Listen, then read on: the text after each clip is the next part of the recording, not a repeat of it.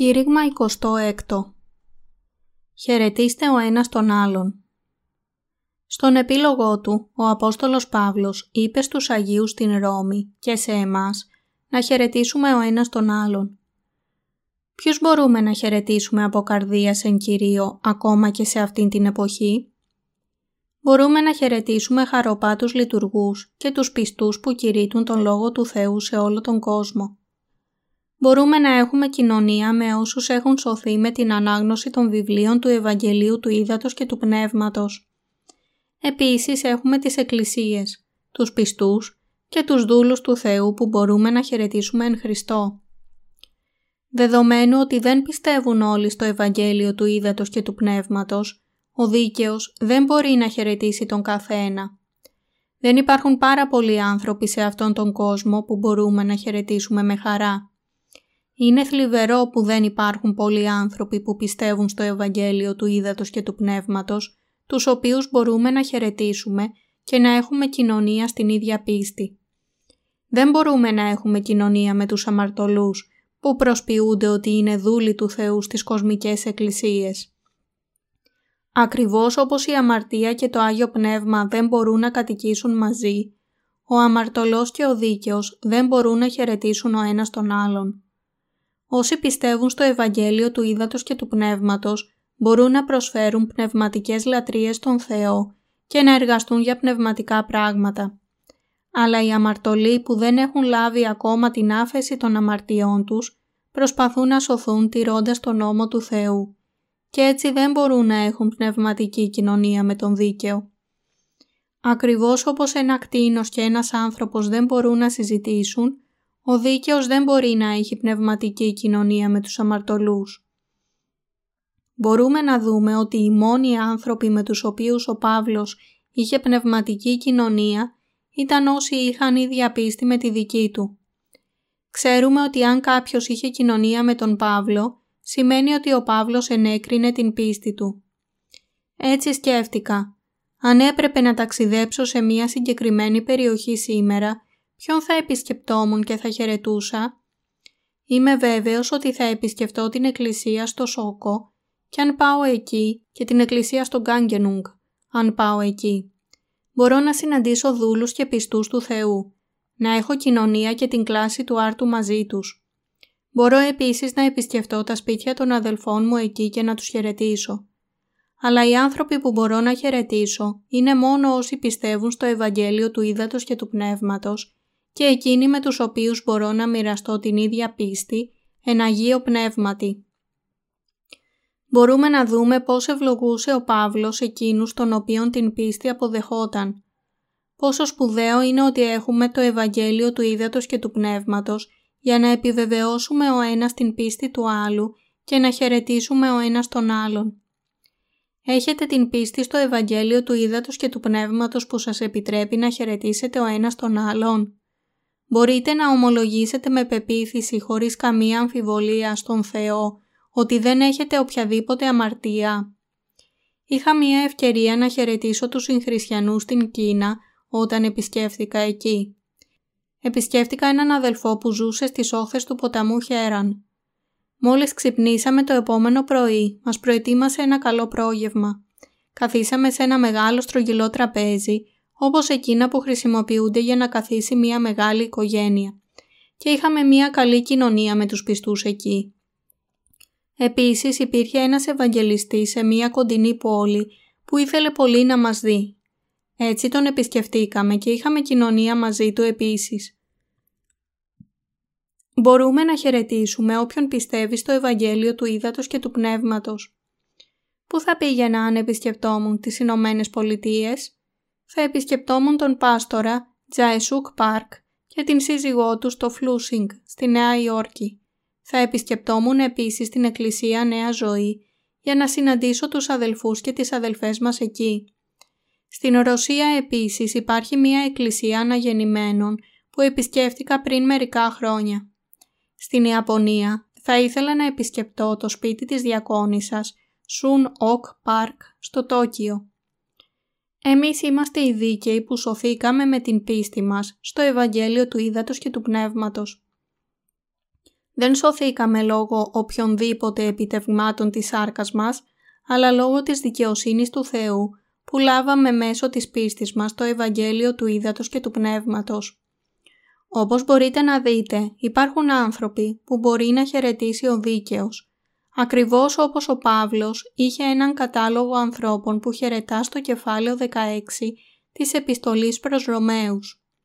Όπως ο Παύλος, έτσι και εμείς δεν μπορούμε να χαιρετήσουμε τον κάθε χριστιανό, επειδή δεν έχουν όλοι τους την σωστή πίστη, αλλά μόνο όσους ξέρουν και πιστεύουν στην δικαιοσύνη του Θεού.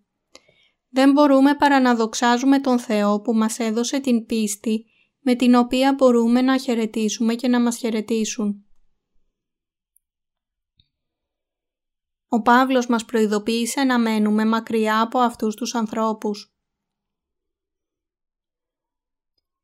Ξεκινώντας από το χωρίο δεκαεπτά, η δεύτερη νουθεσία που κάνει ο Παύλος σε εμάς είναι να μείνουμε μακριά από όσους υπηρετούν μόνο τις κοιλιές τους. Σας παρακαλώ δε, αδελφοί, να προσέχετε τους ποιούντας τας διχοστασίας και τα σκάνδαλα εναντίον της διδαχής την οποίαν σεις εμάθετε και απομακρύνεστε από αυτόν. Διότι οι τιούτοι δεν δουλεύουσι, τον Κύριον ημών Ιησούν Χριστόν, αλλά την εαυτόν κοιλίαν, και δια λόγων καλών και κολακευτικών εξαπατούσι τας καρδίας των ακάκων. Ρωμαίους κεφάλαιο δεκαέξι, εδάφια δεκαεπτά έως δεκαοκτώ. Υπάρχουν εκείνοι που δεν υπηρετούν τον Χριστό αλλά τις κοιλιές τους. Είναι αυτοί που προκαλούν συγκρούσεις μεταξύ των πιστών και εξαπατούν τους αφελείς με ωραία λόγια και κολακίες. Δεν πρέπει να χαιρετούμε τέτοιους ανθρώπους, αλλά να μένουμε μακριά τους. Ο Παύλος μας προειδοποίησε ώστε να μείνουμε μακριά από τέτοιους ανθρώπους, επειδή προκαλούν μόνο κινδύνους στην Εκκλησία. Αναστατώνουν όσους πιστεύουν ειλικρινά στον Θεό και συγκεντρώνουν τους αφελείς για να ταΐσουν μόνο την πλεονεξία τους. Τέτοιοι απατηλοί χριστιανοί ηγέτες προσπαθούν να φυλακίσουν τους ανθρώπους κάτω από την αμαρτία, διδάσκοντας τους οπαδούς τους να υπακούουν αυστηρά τον νόμο. Γεμίζουν μόνο τις κοιλιές τους το όνομα του Ιησού και εξαπατούν τους αθώους. Δεν υπάρχει ανάγκη να τους χαιρετούμε, επειδή με την υπηρεσία τους υπηρετούν μόνο τις κοιλιές τους. Το Ευαγγέλιο του Ύδατος και του Πνεύματος πρέπει να διαδοθεί σε όλα τα έθνη.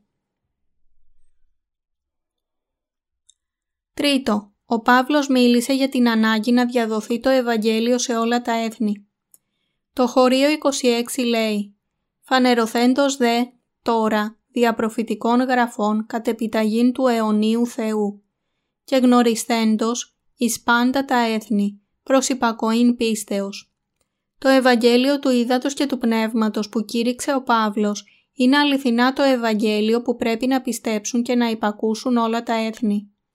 Είναι ατυχές που οι περισσότερες από τις περιοχές τις οποίες φύτεψε εκκλησίες ο Παύλος, μαζί με όσους πίστεψαν στο Ευαγγέλιο του Ύδατος και του Πνεύματος, έχουν γίνει τώρα Ισλαμικές περιοχές. Εκείνη την εποχή ο Παύλος πήγε σε αυτές τις περιοχές και διόρισε ηγέτες εκκλησιών μεταξύ των πιστών του Ευαγγελίου του Ύδατος και του Πνεύματος, που περιέχει την δικαιοσύνη του Θεού. Το έκανε παρόμοια με τον τρόπο που εμείς στέλνουμε εργάτες στην εκκλησία μας, αφού τους εκπαιδεύσουμε στο σχολείο της Ιεραποστολής μας. Αν και οι εκκλησίες εκείνη την περίοδο κράτησαν την πίστη τους σε έναν Κύριο, μία πίστη, ένα βάπτισμα, Εφεσίους κεφάλαιο τέσσερα εδάφιο πέντε, απέτυχαν να διατηρήσουν την πίστη τους στο Ευαγγέλιο, καθώς δεν φύλαξαν το Ευαγγέλιο εγγράφος. Εμείς τώρα είμαστε στο στάδιο της μετάφρασης των βιβλίων μας στα τουρκικά. Κάποιος από την Τουρκία αγγίχθηκε από τις αγγλικές εκδόσεις μας και προσφέρθηκε να τις μεταφράσει εθελοντικά. Αρχίζουμε τώρα να διαδίδουμε το Ευαγγέλιο του Ύδατος και του Πνεύματος, εκεί όπου κήρυξε ο ίδιος ο Παύλος και φύτεψε εκκλησίες του Θεού. Κηρύττουμε το ίδιο Ευαγγέλιο που κήρυξε ο Παύλος, σε αυτήν την ίδια περιοχή που είχε επισκεφτεί. Το Ευαγγέλιο που κήρυξε ο Παύλος ήταν το Ευαγγέλιο του Ύδατος και του Πνεύματος, που μπορεί να σώσει όλα τα έθνη, απλά με πίστη και υπακοή σε αυτό. Στο τελευταίο κεφάλαιο της επιστολής προς Ρωμαίους, ο Παύλος είπε στους Αγίους στην Ρώμη να χαιρετήσουν ο ένας τον άλλον, να μείνουν μακριά από όσους γεμίζουν μόνο τις κοιλιές τους και να διαδώσουν το Ευαγγέλιο του ύδατος και του Πνεύματος σε όλα τα έθνη. Το Ευαγγέλιο του ύδατος και του Πνεύματος θα μας στηρίξει. Το τέταρτο πράγμα που ανέφερε ο Παύλος ήταν ότι αυτό το Ευαγγέλιο του ύδατος και του Πνεύματος είναι η σοφία του Θεού που θα μας στηρίξει. Εις δε των δυνάμενον να σας στηρίξει κατά το Ευαγγέλιόν μου και το κήρυγμα του Ιησού Χριστού, κατά την αποκάλυψη του μυστηρίου, κατά την αποκάλυψη του μυστηρίου του σεσιοποιημένου μεν από χρόνων αιωνίων, φανερωθέντος δε τώρα δια προφητικών γραφών κατ' επιταγήν του αιωνίου Θεού, και γνωριστέντος εις πάντα τα έθνη, προς υπακοήν πίστεως, εις των μόνον σοφών Θεών, έστω η δόξα δια Ιησού Χριστού εις τους αιώνας. Αμήν. Ρωμαίους κεφάλαιο δεκαέξι, εδάφια είκοσι πέντε έως είκοσι επτά. Τι θα μπορούσε να στηρίξει τους Αγίους στην Ρώμη? Ήταν το Ευαγγέλιο του ύδατος και του Πνεύματος που θα μπορούσε να στηρίξει τους Αγίους στην Ρώμη. Αυτό το Ευαγγέλιο του Παύλου είναι επίσης η σοφία του Θεού.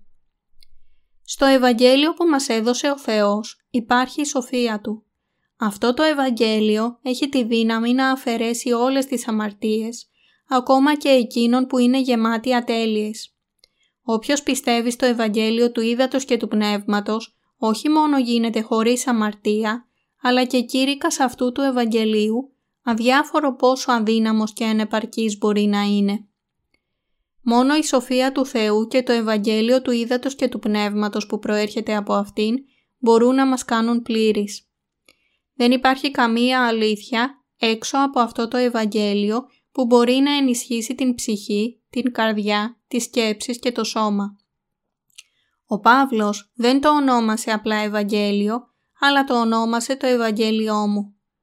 Το Ευαγγέλιο που κήρυξε ο Παύλος ήταν το Ευαγγέλιο του ύδατος και του Πνεύματος που αποκαλύφθηκε και στην Παλαιά και στην Καινή Διαθήκη.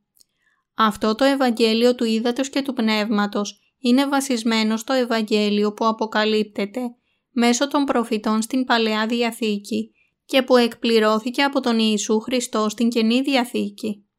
Γι' αυτό ο Παύλος είπε ότι το Ευαγγέλιο του φανερώθηκε σύμφωνα με την αποκάλυψη του μυστηρίου που κρατήθηκε μυστικός στις προφητικές γραφές.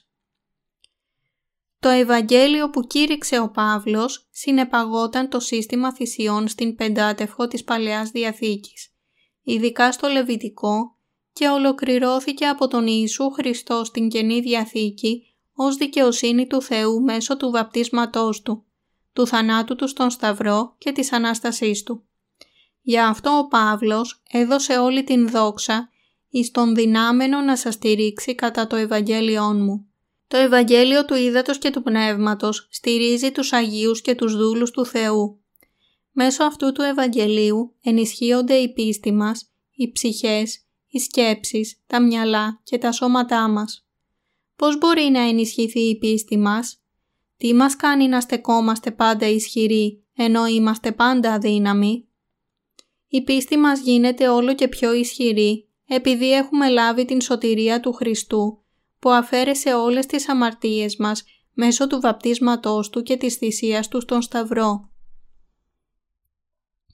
Μπορούμε να πούμε ότι δεν έχουμε καμία αμαρτία ενώπιον του Θεού, επειδή οι καρδιές μας δεν έχουν πια τίποτε για να ντρέπονται, και με αυτήν την χωρίς ντροπή πνευματική πίστη μπορούμε να διαδώσουμε το Ευαγγέλιο του ύδατος και του Πνεύματος σε όσους είναι ακόμα δεμένοι στην αμαρτία. Οι τελικές προτροπές. Ο Παύλος τελειώνει το κεφάλαιο δεκαέξι με την καταληκτική προσευχή λέγοντας «Εις των μόνον σοφών Θεών, έστω η δόξα δια Ιησού Χριστού εις τους αιώνας. Αμήν». Τι δοξάζει τον Θεό πάνω από όλα? Το κήρυγμα της δικαιοσύνης του Θεού εν Χριστώ Ιησού. Και εμείς επίσης δοξαζόμαστε όταν υπηρετούμε το Ευαγγέλιο με ολόκληρη την καρδιά μας. Η ουσία του μηνύματος του Παύλου στο δέκατο έκτο κεφάλαιο της επιστολής προς Ρωμαίους είναι τούτο. Χαιρετίστε ο ένας τον άλλον, μείνετε μακριά από όσους μόνο γεμίζουν την κοιλιά τους. Διαδώστε το Ευαγγέλιο σε όλα τα έθνη. Αυτή ήταν η τελευταία προτροπή που έδωσε ο Παύλος στην Εκκλησία στη Ρώμη. Το Ευαγγέλιο του ύδατος και του Πνεύματος που κήρυξε ο Παύλος έχει την δύναμη να μας ενισχύει με κάθε τρόπο. Είναι αυτό που πιστεύουμε. Η πίστη στο Ευαγγέλιο του ύδατος και του Πνεύματος είναι η ίδια με την πίστη που είχαν οι Απόστολοι στην Βίβλο και την οποία πιστεύει τώρα η Εκκλησία μας. Μπορείτε να αισθανθείτε την ομοιότητα. Είμαι καταπληκτικός όταν διαβάζω την Βίβλο και συνειδητοποιώ ότι έχουμε την ίδια πίστη με αυτές τις βιβλικές μορφές που έζησαν δύο χιλιάδες χρόνια πριν. Έχετε σκεφτεί με πόσους ανθρώπους μοιραζόμαστε το Ευαγγέλιο κάθε μέρα? Μοιραζόμαστε το Ευαγγέλιο με όχι λιγότερο από δύο χιλιάδες ανθρώπους την ημέρα. Αυτές οι δύο χιλιάδες θα πολλαπλασιαστούν σύντομα σε δέκα χιλιάδες αν οι πρόσφατα αναγεννημένοι Άγιοι σε κάθε έθνος κηρύξουν το Ευαγγέλιο στους γείτονές τους και οι δέκα χιλιάδες άνθρωποι αρκεί να το μοιραστούν μόνο μία φορά για να γίνουν είκοσι χιλιάδες. Όπως μπορείτε να δείτε, το κήρυγμα του Ευαγγελίου σε ολόκληρο τον κόσμο δεν είναι τελικά αδύναμος στόχος. Φυσικά, το κύριο χαρακτηριστικό των βιβλίων μας για το Ευαγγέλιο του ύδατος και του Πνεύματος είναι ότι δεν εξαφανίζονται, αλλά αποθηκεύονται και οι έννοιές τους δεν αλλάζουν, ανεξάρτητα από το πώς οι άνθρωποι τα διαβάζουν. Όπου υπάρχει ένα βιβλίο που περιέχει το Ευαγγέλιο του ύδατος και του Πνεύματος, πολλοί άνθρωποι θα το δανειστούν και θα το διαβάσουν και το Ευαγγέλιο του Θεού θα διαδοθεί. Η ημέρα που θα φτάσει το Ευαγγέλιο σε ολόκληρο τον κόσμο δεν είναι πάρα πολύ μακριά. Η δικαιοσύνη του Θεού που έχετε με την πίστη σας στηρίζεται στο Ευαγγέλιο του ύδατος και του Πνεύματος που ακόμα και εκείνοι στις ανεπτυγμένες χώρες δεν γνωρίζουν καλά. Το αληθινό Ευαγγέλιο που θέλουμε να μοιραστούμε με ολόκληρο τον κόσμο είναι ένα μυστήριο άγνωστο σε αυτόν τον κόσμο και γι' αυτό θέλουμε ανυπόμονα να αποκαλύψουμε το μυστικό της σωτηρίας σε όλους όσοι πνίγονται μέσα στις αμαρτίες τους. Αυτή η δικαιοσύνη του Θεού που παρουσιάζεται στο Ευαγγέλιο του ύδατος και του Πνεύματος είναι τόσο σαφής, ώστε κάθε ένας που δέχεται αυτό το Ευαγγέλιο θα δώσει ευχαριστίες και δόξα στον Θεό. Μερικοί άνθρωποι το θεωρούν περίεργο που μιλάμε επανειλημμένα για το Ευαγγέλιο του ύδατος και του Πνεύματος. Όμως, ανεξάρτητα από το πόσες φορές το επαναλαμβάνουμε, αυτό εξακολουθεί να φέρνει χαρά και ευχαριστίες στις ψυχές μας. Εφόσον υπάρχουν τόσοι πολλοί χριστιανοί που είναι ακόμα δεμένοι με την αμαρτία, κηρύττουμε επανειλημμένα το Ευαγγέλιο του ύδατος και του Πνεύματος σε ολόκληρο τον κόσμο. Επειδή αυτό το Ευαγγέλιο είναι το ίδιο το Ευαγγέλιο που παραδόθηκε από τους Αποστόλους, συμπεριλαμβανομένου του Παύλου, όλες οι ψυχές πρέπει να πιστέψουν σε αυτό το Ευαγγέλιο. Πρέπει να ακούσουμε και να χαράξουμε μέσα στις καρδιές μας το Ευαγγέλιο του ύδατος και του Πνεύματος, επειδή είναι βασικό σε κάθε χριστιανό. Μοιραζόμαστε το Ευαγγέλιο με περισσότερους από δύο χιλιάδες ανθρώπους ημερησίως μέσω των εκδόσεών μας, έντυπων και ηλεκτρονικών και μέσω του ιστοχώρου. Είμαστε βέβαιοι ότι αν ο σπόρος της αλήθειας πέσει σε καλό χώμα, αυτός θα παράγει συγκομιδή τριάντα, εξήντα ή εκατό φορές περισσότερο από ό,τι σπάρθηκε. Ένας άνθρωπος μπορεί να κηρύξει το Ευαγγέλιο σε δεκάδες ανθρώπους και κάθε ένας από αυτούς τους ανθρώπους μπορεί έπειτα να κηρύξει το Ευαγγέλιο σε δεκάδες περισσότερους που θα διαδώσουν το Ευαγγέλιο σε απέραντο αριθμό ανθρώπων. Όταν ακούμε ότι το Ευαγγέλιό μας διαδίδεται σε περισσότερους από δύο χιλιάδες ανθρώπους ημερησίως, οι καρδιές μας γεμίζουν με την δικαιοσύνη του Θεού. Ευχαριστώ τον Θεό που μας άνοιξε τον δρόμο να διαδώσουμε αυτό το Ευαγγέλιο σε όλο τον κόσμο. Προσεύχομαι ο Θεός να ενισχύσει ακόμα περισσότερο την πίστη των δούλων Του. Το Ευαγγέλιο του ύδατος και του Πνεύματος που εξαπλώνεται τώρα σε όλο τον κόσμο είναι ένα νέο κύμα αλήθειας για σωτηρία, Αυτό το Ευαγγέλιο είναι ο μόνος τρόπος για να λάβει κάποιος το Άγιο Πνεύμα και να μπει στην Βασιλεία του Θεού. Ανεξάρτητα από το πόσο σκληρά ψάχνετε στις κοσμικές θρησκείες, δεν θα βρείτε το Ευαγγέλιο του ύδατος και του Πνεύματος. Άνθρωποι σε όλο τον κόσμο ευχαριστούν τον Θεό επειδή τώρα μπορούν να πιστέψουν στην δική του δικαιοσύνη μέσω του Ευαγγελίου του ύδατος και του Πνεύματος. Καθένας που διαβάζει τα βιβλία μας θα αναφωνήσει «Ω, με αυτόν τον τρόπο ο Ιησούς με έσωσε από τις αμαρτίες μου», επειδή δεν είχε ακούσει ποτέ πριν αυτό το Ευαγγέλιο. Όσοι θέλουν να απαλλαγούν από την δουλεία της αμαρτίας και εκείνοι που επιθυμούν ασταμάτητα να λάβουν το Άγιο Πνεύμα, θα λάβουν την πλήρη συγχώρεση των αμαρτιών τους και την ειρήνη του νου τους, όταν μάθουν τελικά και δεχτούν το Ευαγγέλιο του ύδατος και του Πνεύματος. Από αυτήν τη στιγμή το Ευαγγέλιο του ύδατος και του Πνεύματος θα διαδοθεί σε κάθε έθνος στον κόσμο. Η καρδιά μου γεμίζει με χαρά που το Ευαγγέλιο του ύδατος και του Πνεύματος εξαπλώνεται σε όλο τον κόσμο. Αν και υπηρετώ το Ευαγγέλιο, ξέρω ότι είμαι ακόμα γεμάτος αδυναμίες και ατέλειες. Αλλά επειδή πιστεύω εντελώς το Ευαγγέλιο του ύδατος και του Πνεύματος και ξέρω την δικαιοσύνη του Θεού, παίρνω πάντα νέα δύναμη από τον Κύριο, ώστε να μπορώ να συνεχίσω να υπηρετώ το Ευαγγέλιο Του. Το Ευαγγέλιο έχει μπει τώρα σε περισσότερα έθνη. Περισσότεροι άνθρωποι έχουν διαβάσει τα βιβλία μας και έχουν μείνει κατάπληκτοι από ένα τέτοιο τέλειο Ευαγγέλιο. Εκείνοι που πιστεύουν στη δικαιοσύνη του Θεού σε όλον τον κόσμο είναι αυτοί που έχουν σωθεί πιστεύοντας το Ευαγγέλιο του ύδατος και του Πνεύματος. Ο λόγος για τον οποίο μπορούμε να στεκόμαστε ολόκληροι και πλήρεις παρά τις αδυναμίες μας είναι επειδή πιστεύουμε στον Κύριό μας, την δικαιοσύνη του Θεού. Είμαστε εργάτες του Θεού.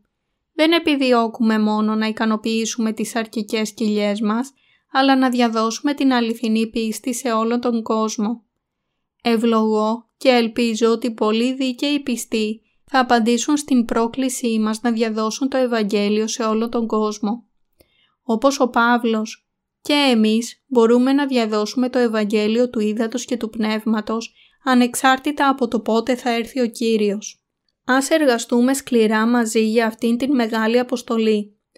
Όταν διαδώσουμε το Ευαγγέλιο στις άκρες της γης, ο Κύριος θα έρθει σύμφωνα με την υπόσχεσή Του και θα μας πάρει κοντά Του. Πρέπει να ακούσουμε προσεκτικά τις προτροπές του Παύλου, να χαιρετήσουμε και να ενθαρρύνουμε ο ένας τον άλλον. Αν και είμαστε ελλειπείς στις πράξεις μας, παίρνουμε πολύ πνευματική δύναμη μέσω της πίστης μας στην δικαιοσύνη του Θεού. Μαθαίνουμε πόσο δίκαιη και σίγουρη πραγματικά είναι η πίστη μας στο Ευαγγέλιο του ύδατος και του Πνεύματος. Είμαστε πραγματικά πιστοί στον Κύριό μας, ο οποίος είναι η τέλεια δικαιοσύνη του Θεού. Όταν κοιτάζουμε αυτόν τον κόσμο με την πίστη μας στην δικαιοσύνη του Θεού, διαπιστώνουμε ότι υπάρχει τόσο πολύ που πρέπει να γίνει. Μπορούμε όλοι να ζήσουμε την ζωή μας διαδίδοντας το Ευαγγέλιο σε όλο αυτόν τον κόσμο, δοξάζοντας τον Θεό με την πίστη μας στον Χριστό, ο οποίος είναι η δικαιοσύνη του Θεού. Αλληλούια, δοξάζω πάντα τον Κύριό μας, την δικαιοσύνη του Θεού.